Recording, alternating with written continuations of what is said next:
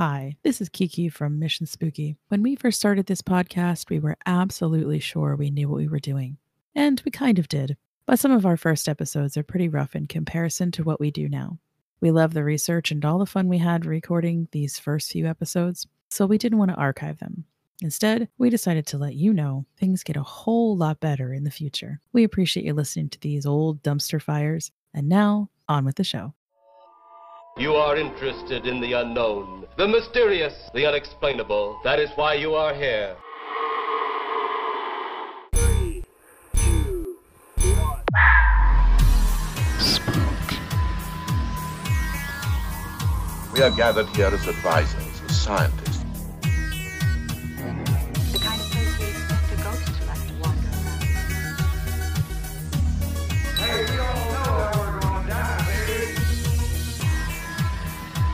Help you. I'm something of a witch.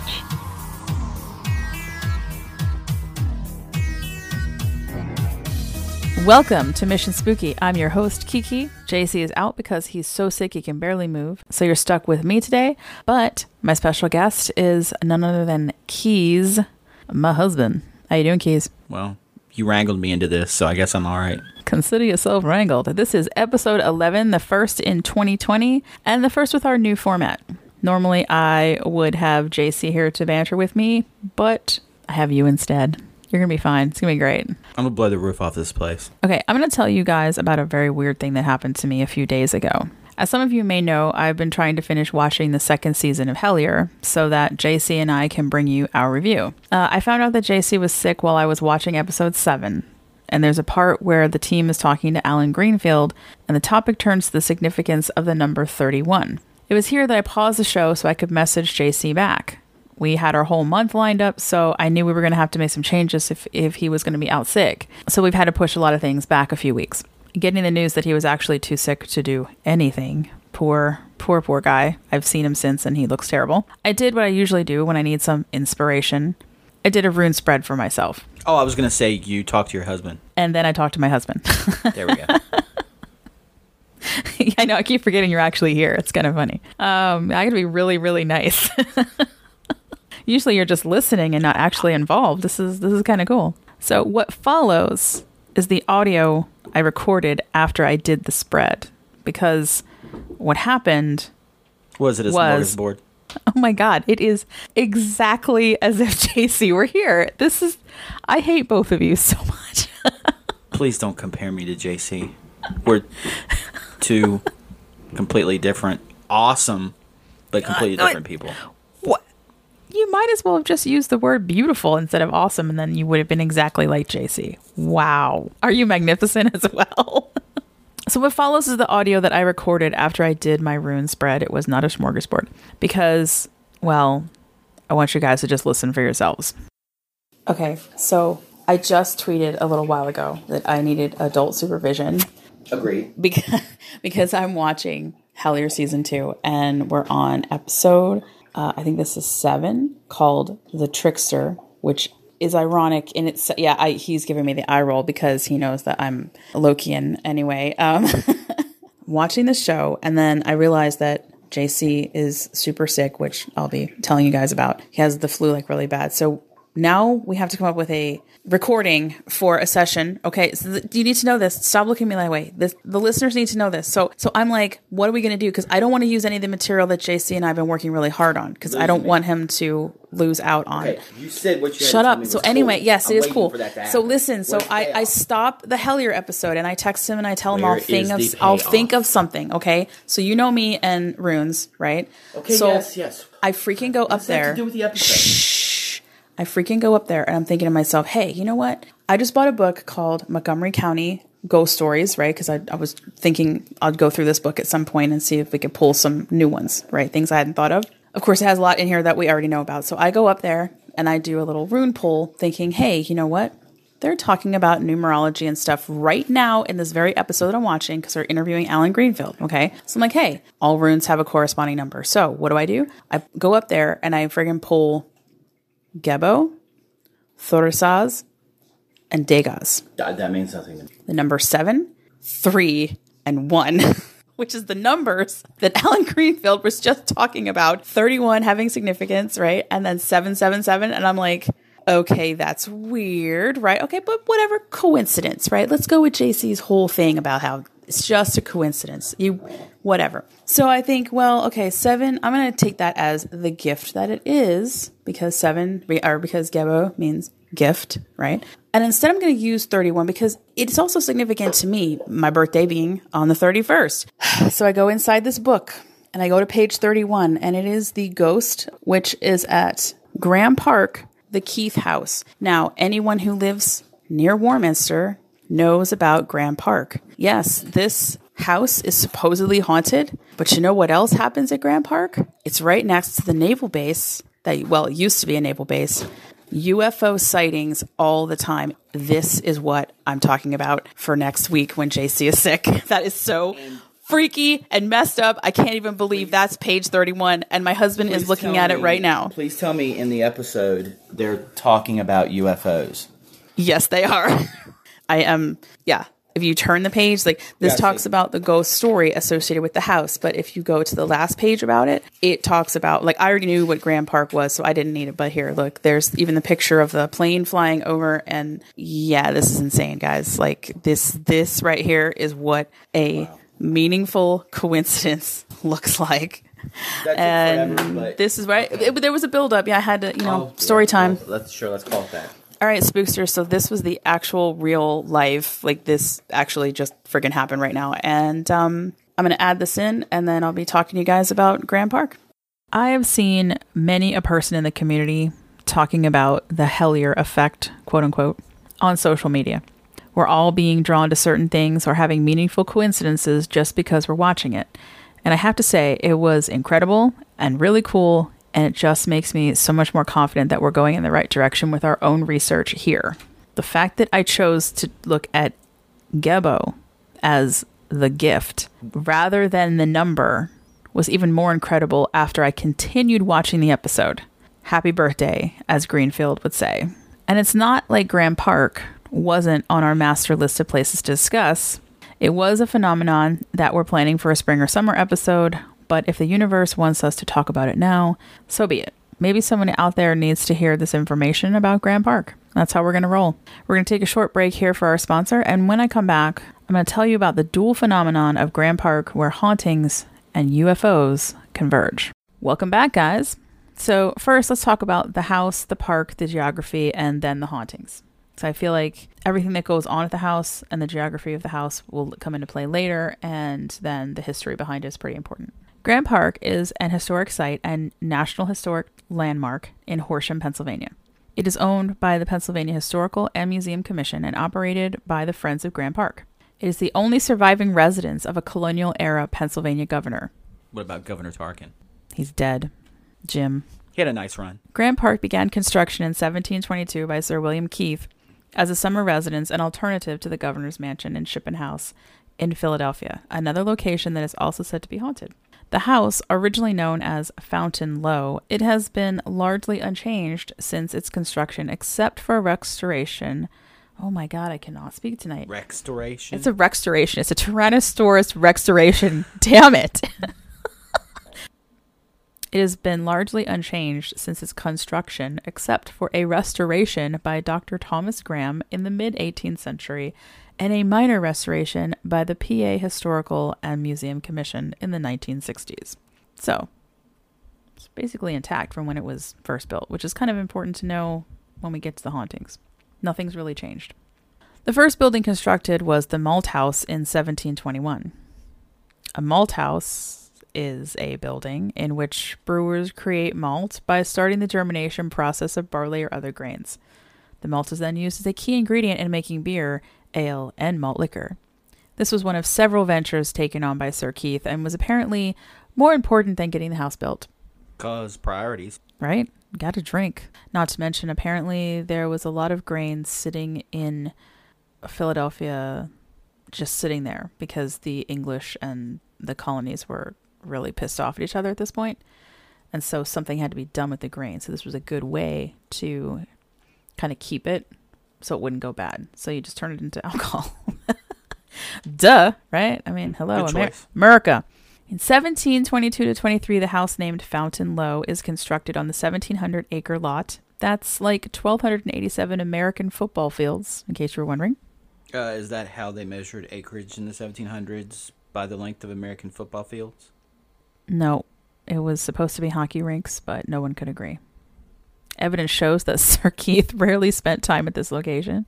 He was usually in Philadelphia at the governor's mansion. In 1739, the house was sold to Dr. Thomas Graeme, Sir Keith's brother in law, who renamed the property Graeme Park. Dr. Graeme had made the house into a stunning example of Georgian architecture and has established a 300 acre deer park. By 1765, Dr. Graeme retires due to his health and the death of his wife, Anne. His daughter Elizabeth had been engaged to William Franklin, son of Ben Franklin, but when a miscommunication led to the breakup, her mother had sent her to England to get her mind off of things. Like ho, like son. I mean, were we still engaged? Like, Because you accidentally, because like, I because I accidentally stuck my penis in another In a- vagina. yeah, I was and gonna say. to marry me. yeah, right? So How do you have a misunderstanding about, like, your engagement? I don't care if you moved to London. You should have, what, whatever. Poor girl. So, anyway, feel bad for her. So, her mother sends her to England to get her mind off of things, but unfortunately, while she's there, her mother passes away. And so Elizabeth returns to Graeme Park to care for her father and to take up the duties of hostess. Because you see, Graeme Park was known for its gatherings of Philadelphia's most influential statesmen. Not only was it Ben Franklin, we had writers, musicians, and Elizabeth herself was a poet of some renown. Dr. Graeme also served as the president of St. Andrew's Society, an organization of gentlemen, Scottish immigrants in Philadelphia. So you had to be a gentleman and you had to be Scottish. There's a Scottish joke here, but I'm gonna leave it at that because I know you have at least one follower from Scotland. Yeah, we do not want to piss off like the one Scotsman Yeah. who listens to us, who I actually know. So hey, bud, how you doing? They don't mess around. No, no, no, no.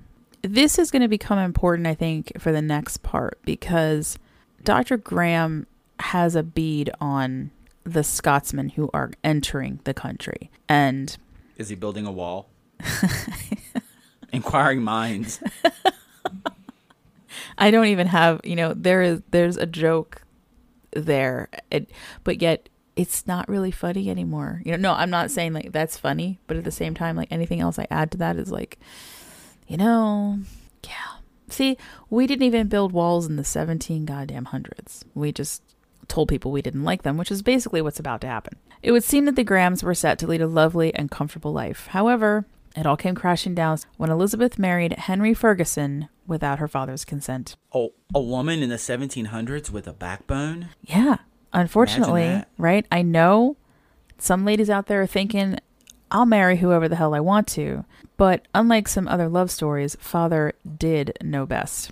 Fer- Cautionary tale to all to all you da- daughters out there. Right. Ferguson was a penniless Scottish immigrant, and he was 11 years younger than Elizabeth. Cougar. Both of these qualities made him a less than ideal suitor for Elizabeth's hand in marriage, and Dr. Graeme forbade them to marry. Four months after they met, however, Henry and Elizabeth married in secret. Despite her father's disapproval, and perhaps a testament to her honor, Elizabeth had vowed to tell her, her father the truth. Ironically, the day on which she decided to tell him the news was the day that he died. Elizabeth watched from her bedroom window as he walked the grounds. She saw the doctor lurch and fall to the ground, and by the time she and the servants had gotten to him, he was dead, never knowing that his daughter had married the man he had warned her about.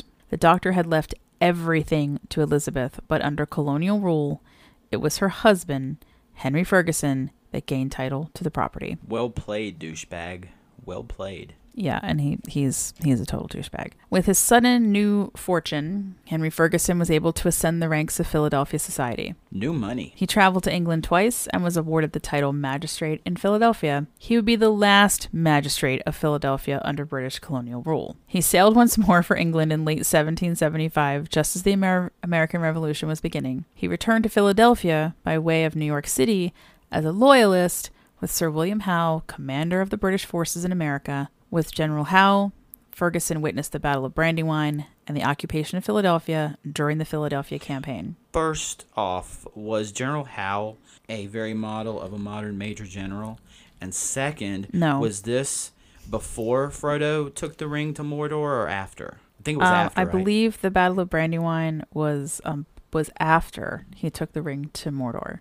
Yeah. because didn't they come back and then there was a huge fight where the where the guy where Well, they got yeah. to show off how We- friggin' awesome they were like Yeah. hobbits dude We They're never got to see the whole Hobbit battle and I- Hobbits and, and them just go ape go ape shit over Yeah. all the orcs. yeah i would have liked to have seen that especially if henry ferguson died in the battle that would have been great too ferguson involves elizabeth in his activities by sending her as a messenger to general george washington to ask for his surrender and to present a bribe to a major in the Continental Army because he's a fucking coward. He sent his wife to do this shit.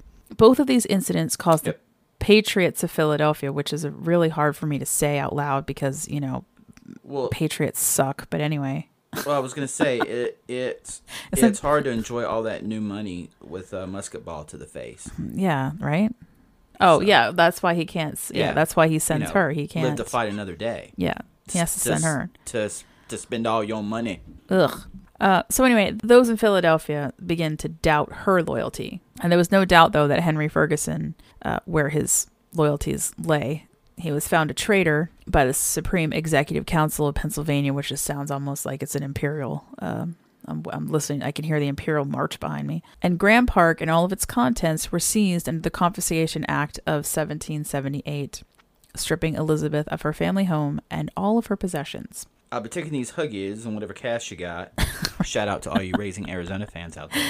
As her father had warned her, Henry managed to destroy her life, and then he fucked off to England where he eventually died in a foreign campaign. He did send multiple letters to Elizabeth begging her to come back to London with him, but she was all like, fuck you, you fucking traitor, Yeah, don't cry. and you ruined my goddamn life. Yeah, don't cry for me, douchebag. Fortunately, the story does have a happier ending. Just three years later, after being taken in by her best friend, Elizabeth was able to regain Graeme Park thanks to the support of several close and influential friends, including Dr. William Smith, who happens to be the first president of the University of Pennsylvania, Robert Morris, known as the financier of the Revolution, and Benjamin Rush, a signer of the United States Declaration of Independence and the man who unfortunately introduced her to Henry Ferguson in the first damn place. There's your true Benedict Arnold. Yeah. But with her health failing and unable to afford the upkeep on the property, after 10 years of living there in peace and quiet, she had to sell Graeme Park, and she chose to sell it to a pharmacist from Bethlehem, Pennsylvania, named William Smith. Elizabeth lived with her close friends in Horsham and was actually attended by uh, Benjamin Rush on the day of her death in 1801. So he remained a very close friend of hers and took care of her. That's very sweet. It is said that since Elizabeth's death, she and her family have haunted Fountainlow and Graeme Park. These local legends have been embraced by the Friends of Graeme Park, who perform annual lantern tours of the house, something that we very much want to do later on this year. You and I, too, could do this um, with the kid, actually. It turns out this is a family friendly tour, and they get dressed up in period clothing and they talk about um, Elizabeth and, and the hauntings. Yeah, sounds like a plan. I- introducing our four four year old to potential ghosts. That's great. He'll be almost five. It's fine. Oh, oh, oh, so one year makes it better. Hey, I was eight when I was doing seances. I'm not saying that, that was. One good year thing? makes makes the nightmares less haunting. Okay, got. Hey, he he's fine. Um, that remains to be seen. we'll see after the Hey. adventure. he did recognize a photograph of your father, having never seen the man in his That's entire true. life. He probably has That's mommy's true. gift. But that's but but that's not necessarily saying that the spirits there are going to be as friendly as my my father. And that's mommy's going to be there. It's okay. Okay. Uh, anyway, before I get into the hauntings, I would like to let you guys know if you want to see a listing of the events that take place at Graeme Park, or you want to donate directly to the Friends of Graeme Park because they do run on donations and, and also volunteerism as well. Their website is graemepark.org. It's spelled G R A E M E P A R K dot org. Uh, there are several types of hauntings going on here full body apparitions, auditory, physical, and olfactory. Those who now roam the halls of Fountainlow claim to smell tobacco and will th- often associate that with Dr. Graeme, who was an aficionado of the stuff. Shh. Smell something? Nice. The laughter of children can be heard on both the third floor and on the grounds, and this is not surprising as the Graemes had lost eight of their ten children.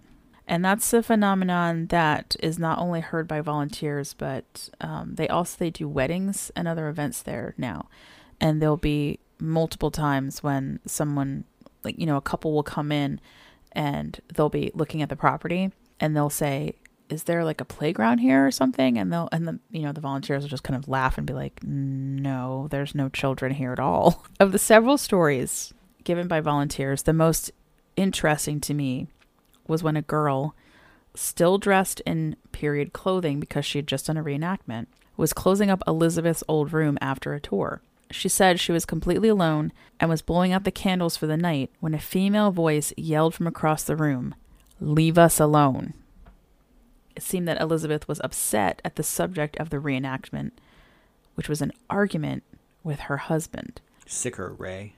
We're doing a lot of Ghostbuster jokes today, aren't we? and that's all right. That's whatever. only the second. I expect at least five more by the end of this, okay? Yeah, we'll see. I mean, it's totally disappointed. Yeah, I'm not really sure why you would. I, I did notice when I read this, it, the volunteer said something about it being a Valentine's Day type thing. And I thought, oh, okay, so Valentine's Day, you're going to do a reenactment between a husband and a wife fighting. Oh, and wait, the husband's an asshole traitor and he's making his wife do traitorous Was things. there murder involved? No, we've already established that there's no. no, there's no murder. And that's, I mean, I would have fucking killed him and buried him in the, How about the that's ale house. that's weird that she would say leave us alone. Well, I feel like she was angry and not necessarily her husband, it's probably her and her father and maybe even her mother. Hmm. You know, if this was their family home and they they were the ones who lived here, I think maybe the most as far as it being because it was the brother-in-law, so even Sir Keith and then passing it down, that family extended had it longer, I think, than anybody else. So yeah, I feel like she's just like quit bothering us with this bullshit. Eh, but she she did end up getting the raw end of the deal in life and in death. So okay, fair enough. And I was gonna say, I've noticed that I went back a couple years and I've um, noticed that there's no other like Valentine's Day nighttime activity, like not or no other Valentine's Day type event. So I think maybe well, after her this happened, was a shit. So I mean, yeah, he was no yeah, love lost there. right. Fuck Valentine's Day. Fuck this day. Hey, you and I are going out Valentine's Day. We have plans. We're gonna do haunted Frenchtown and haunted New Hope. Can you stop making plans on the podcast, please? No, no, no. We're already doing it. We you just forgot. Okay, stop refreshing my memory of plans we've made on the podcast, please. And we're also going to go see Forget the Whale. What else are we doing for the rest of the year? Would you like to? I have it all planned viewers? out. Are you kidding me? You should see the list of haunted places we're going to this summer. Oh, we're going lake monster hunting too, like in the summer, camping overnight. Introduce yourself to us, by the way, if you see us. You know, if you recognize us from the podcast. you won't even know who we are. We're remaining anonymous. That was the implied. Ominous. Another incident in Elizabeth's room happened over Christmas. Volunteers were putting boughs of greenery on all the windows in the house. When they finished, they broke for lunch and locked up the house. Ribbons and bows. I didn't say bows, I said bows. When they came back, all were shocked to find that the bough in Elizabeth's room was strewn across the floor as if it had been thrown away from the window across the room. It was only in her room that this occurred. Perhaps she was upset that the bough obscured the view from her window, where she would often gaze out upon the beautiful grounds, and unfortunately had also seen her father die. It's like symmetrical book stacking. No one stacks books or removes boughs from windows like like this. And speaking of the grounds, her full body apparition has been witnessed floating near the mossy shores of the oval pond in front of her home on multiple occasions. Perhaps her poet's heart lies with the serene water. Her poetry does reflect her love for water, and there's an excerpt from her most famous poem, The Dream, written in October of 1768. When soft eyed May did vernal treasures pour, and filled creation with a fragrant shower. When heaven's rich arch glowed with resplendent light, supremely radiant with the queen of the night. When all was solemn, calm, and mild serene, and no rude sound disturbed the silent scene. With heedless steps I innocently strayed, where babbling waters in smooth murmurs play. The banks of Delaware, rich stream I viewed, an active fancy various themes pursued. A swift succession through my brain were passed. The wand of Morpheus o'er my eyes was cast.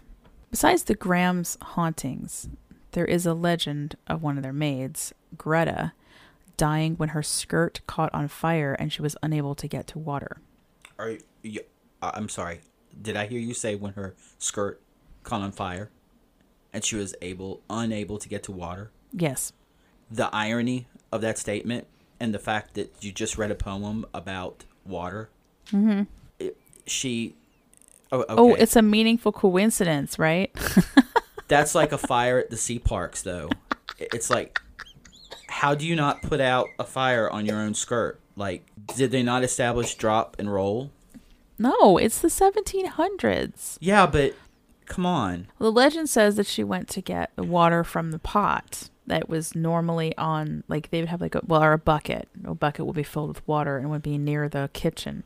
So her skirt accidentally catches on fire, and she goes to grab the water pot that should be there filled, except that one of the boys who worked on the premises that was supposed to fill the pot with water did not. And so I think it was the decision to walk across the room to try to get the water that maybe just the flames just engulfed her and she didn't have a shot to, you know, Safety tip. blame it on the kid. Yeah, safety tip. Thanks, Ray. Damn kid. Pots and pans are often heard jingling in the kitchen when no one is about. Now, I couldn't actually confirm the story though in time for the podcast about Greta. Everything else is in stone as far as the you know their children dying and and the rest of the stories have been told many times and, and actually written. But so you know, I'm gonna say that I might delve into that one a little bit more and revisit this legend at a later date. But pots and pans moving can also usually be attributed to a breeze or a door opening in a house, like the you know the suction. It's not quite as intriguing as the other stories, having a lot more meaning. You know, like the bow being thrown across the room in her room only. You know, her yelling and and then the apparition that's been seen by multiple people at all different times. I mean, even way back in the 1800s, people were seeing her walking by the pond. So, another thing I would like to investigate further is the idea put forth that the grounds have been haunted since the 1700s. This was kind of interesting to me because if we go back to our episode on Dark Hollow Road, I know you listened to it, um, and how the legend that sprang up around was it. there. You were there. You were there for Van Sant Bridge too, which I have not done yet. We're gonna do that that later too. We're gonna do a whole haunted bridges thing. So um, yeah. So look, Keys gets to be part of this quite a bit, unknowingly. I'm just pulling him in. Anyway, Dark Hollow Road, that legend that sprang up, there was mention that the whole area was also haunted. We're going back to like really heavily forested areas, very dark ish areas. Now, Graeme Park's not so much like that, and we'll find out a little bit more in a minute here about why it's not like that anymore. But the woods in general, in certain parts of Pennsylvania, even around here, I mean, look at. Dude, it was creepy as hell Spook Central. woke up this morning. It was like dark, raining. It's like Dana Barrett's Dana Barrett's apartment. oh, there we go. yeah, Um, what did I say? Five more. I wanted five more. So what do you have to like? we're do at five, Two, I think. two more for me. Yeah. Um, yeah, the fog was like thick as hell. It was like it's like waking up to a London fog. It was ridiculously uh, creepy this morning. I loved it though, but whatever. And and the thing is that we have Scots, Irish, and English all settling here at the same time, and their legends are coming with them. Dogs and so, cats living together in mass hysteria. Oh my god. seven. Okay, there we go. So take the glowing orbs in the forest surrounding the property. This was played off as will o' the wisp or fool's fire. These little green balls of light that can be scientifically explained when there is a marshland and the presence of methane and phosphines. There is an oval pond in front of the house and there is a stream that runs behind it, but is that enough to produce greenish lights so bright that naval pilots witnessed them on multiple occasions while landing at the nearby Willow Grove Naval Air Base. If I'm not mistaken, na- uh, British naval pilots and even American pilots in World War II, uh, off of the um, moors, would see similar lights as well. So perhaps like the methane gases that, that they produce, maybe pr- maybe produce a common phenomenon. I don't know. I'm just Well, you know, no, that is, and that is exactly where it comes from. So out in the moors, where it's marshy land, the will o' the wisp was the first was originally like a spirit, but but then of course we figured out scientifically it does create these little balls of light. It's it's the gas burning off. Um, it, it, but it has to. You have to have what I say, methane, methane and phosphine have to be there and be present. Anyway, the pilots, and we'll, we're going to get into the base here in a minute because it's actually really important. The pilots who would land on the base, they have to fly over Graeme Park. And they would say they saw these dancing blue green, or rather green lights in a field, which was later discovered to be none other than the property of where Fountain Low was built. But curiouser still is that there have been multiple UFO sightings at this now defunct base, which it closed in 2011 as part of major base closings around the Which United was States. actually Maverick doing a flyby. You know, I cannot. No, you know what? I'm not even. See, I'm going to be JC in a second here. and I'm going to go off about how much I hate Tom Cruise. Let me give you a quick history of of the base because it's actually super cool. Let's don't say you did. No, just kidding. Go ahead. The land was originally purchased by Harold Pitcairn in 1926. And this is the other thing I couldn't find exactly. We're gonna we're just gonna do a guesstimation on this one because when you look at where the base line was and where Graeme Park is and how many acres that it used to be, right? It was like 1700 acres. Part of that had How many football fields is that? 1287. Okay. Pitcairn most likely bought this part of the property uh, from one of the owners, possibly Smith. I, I couldn't find this in time for the podcast, but I might go back and try to figure it out. But it, Oh. it looks like it probably came directly from Sounds the like original. for the viewers. it's it probably came from the original 1700 acres. Now, because I did find out that the 1700 acres given to Keith was actually bought from someone who was an original purchaser from William Penn that had bought 5,000 acres. So he pretty much at one point this that guy owned like all of Horsham plus and whatever. all the American football teams. It sounds. Like. Yes, he owned them all because he had a lot. That's a lot of football fields, five thousand acres. So anyway, Harold Pitcairn buys um, this portion of what was probably divvied off as Graeme Park in 1926. For those of you who are not aviation enthusiasts like I am, And me. Pitcairn was an aviation specialist and inventor and tested planes at this location, including the Pitcairn Mail Wing and the Pitcairn Autogyro. Harold's main quest was to develop safe aircraft for travel, and eventually the grass airstrip was replaced and became known as the Willow Grove Airport. And he was also inventor of the failed eatery, the uh, Auto Gyro. Hold on. Pretty good. Let's let's Hey, go back. babe. Hey, no, no, no, no. That Uh, was really good. Let's leave that in. That was great. Good job. Well, but job, buddy. what was The Auto of it? The Gyro. Auto. The Autogyro. Yeah, the Auto Gyro. Yeah. Auto gyro. um, the Willow Grove Airport uh, did ferry people back and forth between Philadelphia and back, and a couple other smaller airports in the area. So, at the start of World War II, the U.S. government acquired the land to form the Willow Grove Naval Air Base. They immediately launched a classified anti submarine warfare program.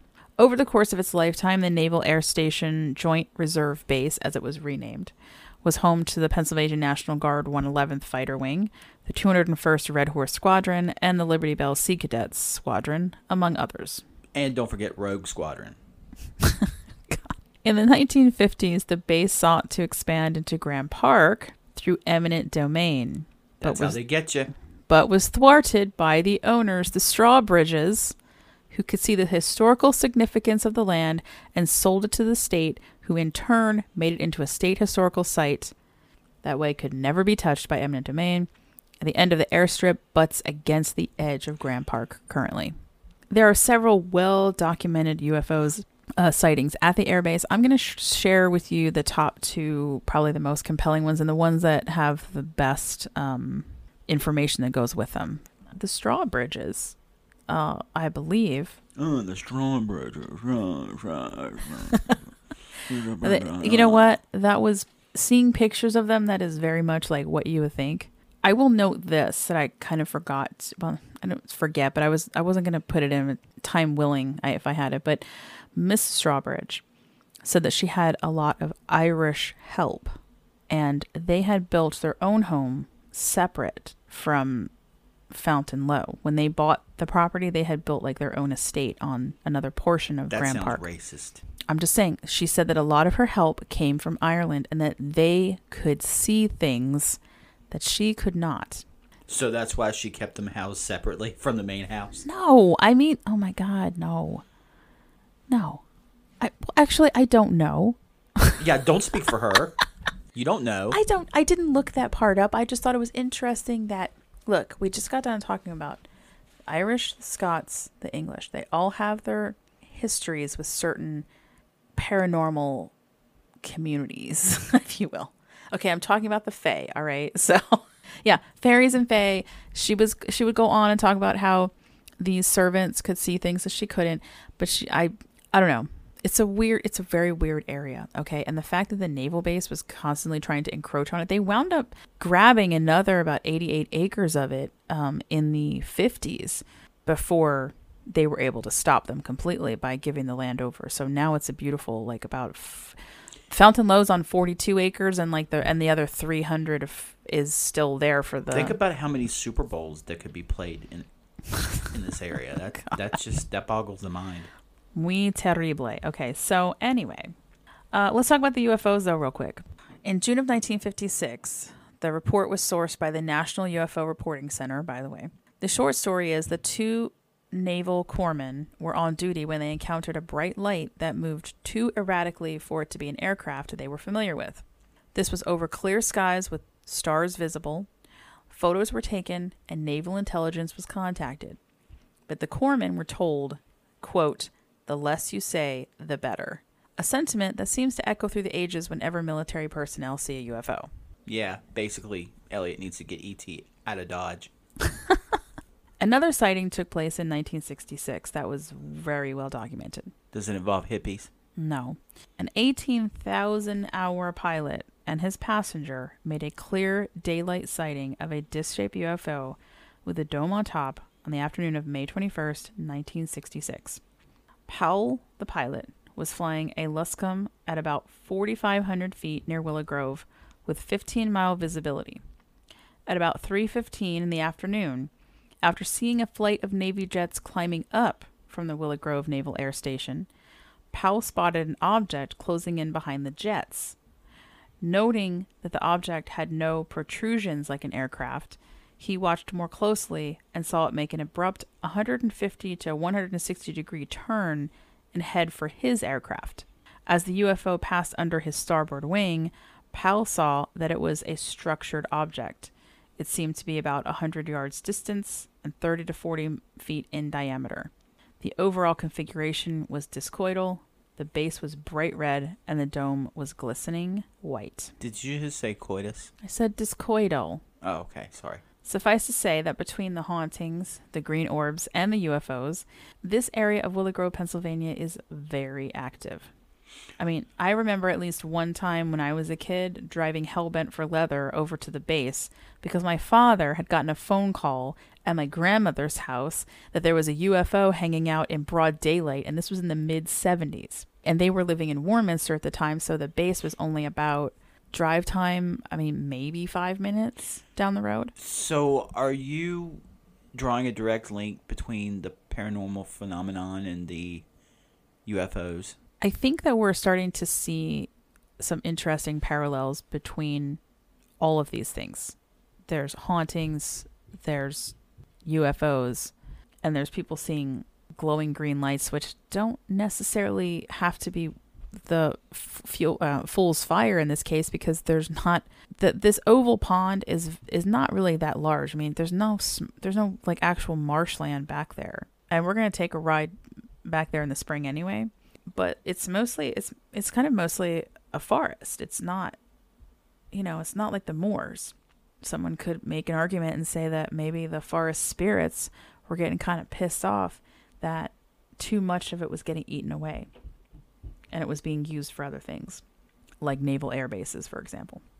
We're going to take a short break here, and as part of our new format going forward, we'll be having a musical guest on each episode. I'm personally super excited about this to add, like to add this to Mission Spooky because I used to have a college radio show called Sounds from the Crypt, and it's exactly what it sounds like. It was all goth music, so and a little bit of punk. And now for your musical enjoyment, the Beatles. And no, I actually don't like the Beatles.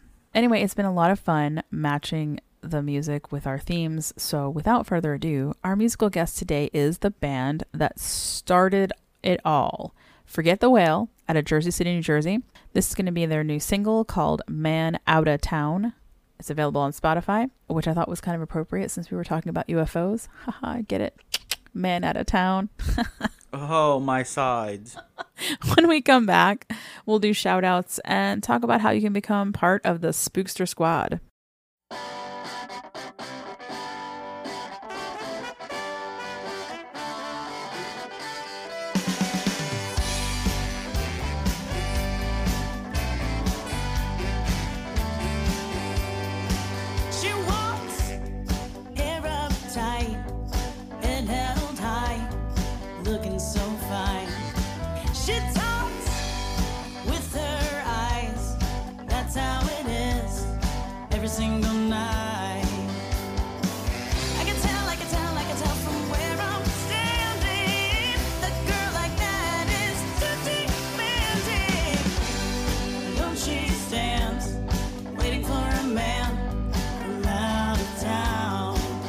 Right, guys, thank you so much for listening today, Spooksters. If you want to join the squad, head on over to patreon.com slash mission spooky, all one word. We have tiers at the one and two dollar levels. One single buck gets you our undying gratitude, or is it my undying fidelity? And a shout out on the cast. No, that's what I get. yeah, you did not get that, did you? You bet I did. I sure as hell better did. Or I should say, I sure as hell better have. it's it's never mind. I'm I'm just gonna let that go if you didn't quite get it. Moving on. Anyway, our two dollar level gets you access to our booper reels. Booper or blooper? Booper reels. Get it? Because we're ghosty. Uh, uh, no, well played. We are currently looking Did looking. not get that at first. right. Did not get because you were thinking about boobs, weren't you? Mm, maybe. JC was thinking about I'll boobs neither too. Confirm nor deny that. We are currently looking for your ghost stories to add to an upcoming episode on the King George I Inn. have some. But the King George Inn, okay? Not from the King George Inn. Right. Or specifically if you've worked in a haunted restaurant or have any experiences in I worked in a haunted restaurant. Okay, oh, I then just forgot about that one. I have two. Oh, God, you have two now. Great. Awesome. Anyway, listen. Shh. So, specifically, if you worked in a haunted restaurant or you have any experiences inside the Old King George Inn in Allentown, Pennsylvania, please send them to us at Mission Spooky Podcast, all one word, at gmail.com. Feel free to email us questions or comments on any of the previous episodes. If you're a PA, New Jersey, or Delaware band in particular, or if you own your own music and would like to be featured on our podcast, please feel free to also contact us through private message on Instagram, Twitter, or you can email us directly at that Mission Spooky Podcast at gmail.com. You can find our musical guest songs on Spotify by typing in Mission Spooky 2020 in the search bar. That's going to bring up our list of musical guests going forward. So we're going to continually add them as we go. Right now, I have Forget the Whale on there, so we have Man in a Town. We also have Forget the Whale song Hex, which we're going to be featuring at a later date. My shout out today actually goes to another podcast. Uh, you totally made that up. It's a fun history based cast about weird, creepy stuff that you would think is totally made up.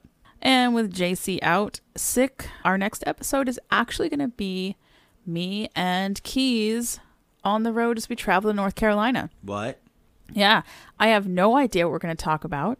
Uh, I think I'm just going to let the runes decide. I'm gonna fire my agent. But never fear, spooksters. We're going to give you something fun. And no, I'm not going to Brown Mountain. And that's for that, you know, it's really sad that Greg and Dana Newkirk had to do a special announcement and tell people that stay away from Hellier and stay away from Somerset. Don't bother people.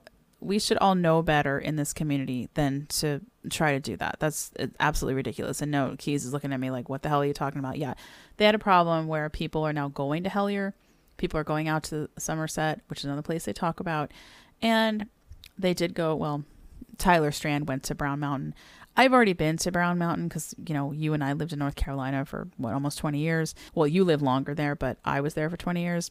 I mean, just, just don't go find your own mystery. You know, like that's, that was my point the other day too when I was talking about it. I'm like, just go find your own mystery. This is what we're doing. We're doing our own research. Yeah, get in the mystery machine. Go exactly. Get your pals. You know, get your own right. friends. Get your dog. Don't ride the coattails into. Hellier and be stupid. Okay. You can follow us on Instagram and uh, and Twitter, um, at Mission Spooky, and now at our new Facebook page, which I forgot about. And don't forget to rate and review us on iTunes. Just remember to be kind, and also rate us and review us on Podchaser. That's um that's newer for us. We've just kind of gotten on there in the last uh, month or so. Taking us out again is Forget the Whale with the single Man Out of Town.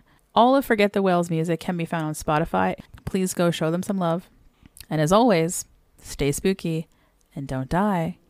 But if you do, contact us. Just don't bother JC because he needs his rest.